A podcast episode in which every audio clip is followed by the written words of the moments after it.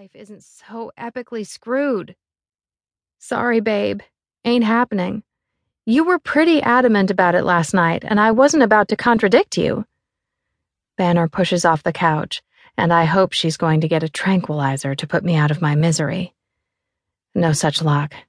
She crosses to the granite kitchen island and grabs my tablet. Her fingernails are tapping away on the screen when she asks, "What was the password again?" She waits until I mumble something incoherent in response. "Come again?" I stare at the deep purple nail polish that's chipping on my thumbnail. Why can't my life be fixed as easily as my manicure? Oh, that's right, because life isn't for the faint of heart. "Greer?" I look up, mentally begging her to drop it. Do we really need to know the extent of my humiliation? I slap my hands down on the velvet sectional cushions on either side of me. This is pointless. Even if some whack jobs respond, I'm just going to ignore them and block their emails. There's no point in checking. Banner glares at me. "Password." Given that I've known her since prep school, I know she won't stop until I cave. "I only suck big cock 69.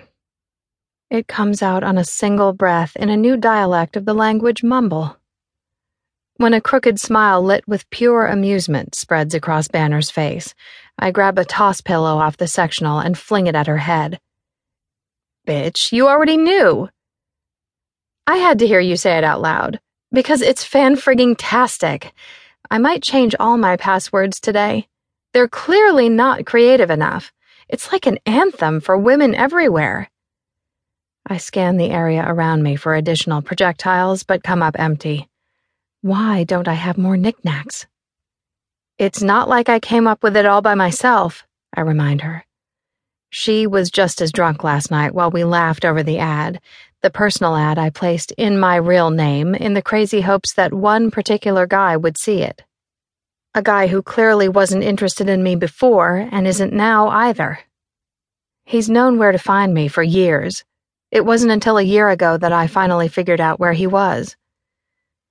How messed up is it to go to a movie with your friends and see the guy you had a mad crush on displayed center screen during the previews? The guy who broke your barely 20-something-year-old heart before you could even get to the naked fun times? Cavanaugh Westman, Hollywood's newest bad boy. It didn't matter that he'd changed, gotten bigger and more dangerous looking.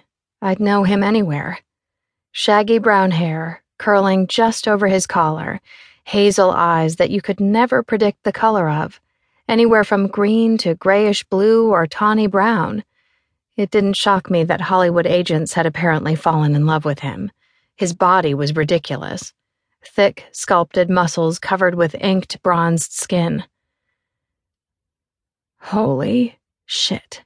No way.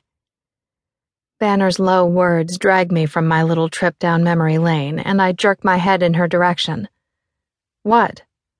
She holds up the iPad, and I shove to my feet, leaving the safety of my cozy couch to join her. "You've got over 5,000 new emails, and somehow almost 500,000 new followers on Twitter thanks to last night. Color you popular, lady." My stomach bottoms out before twisting into a sickly, complicated knot as I take the tablet from her. Oh, my God. My phone vibrates across the kitchen island before I can even begin to read. My attention snaps to my phone as I dread who might be calling. There are two possibilities, both daunting, but one more so. The chair of the professional staff committee from my firm calling to deliver my termination notice. Or worse, my brother. I shove the iPad back into Banner's hands and snatch up the phone to check the display. Cray. Shit. "Is it your brother?" she asks, knowing Creighton well enough from my birthdays and other events over the years. "Yep." "Well, it's not like he can say much. He practically invented the scandalous viral ad." That's the truth. But it doesn't mean my brother would want to exchange stories of how we found our respective ways into the gossip rags by posting moronic things online. No, he won't find the humor in how much his little sis follows in his footsteps.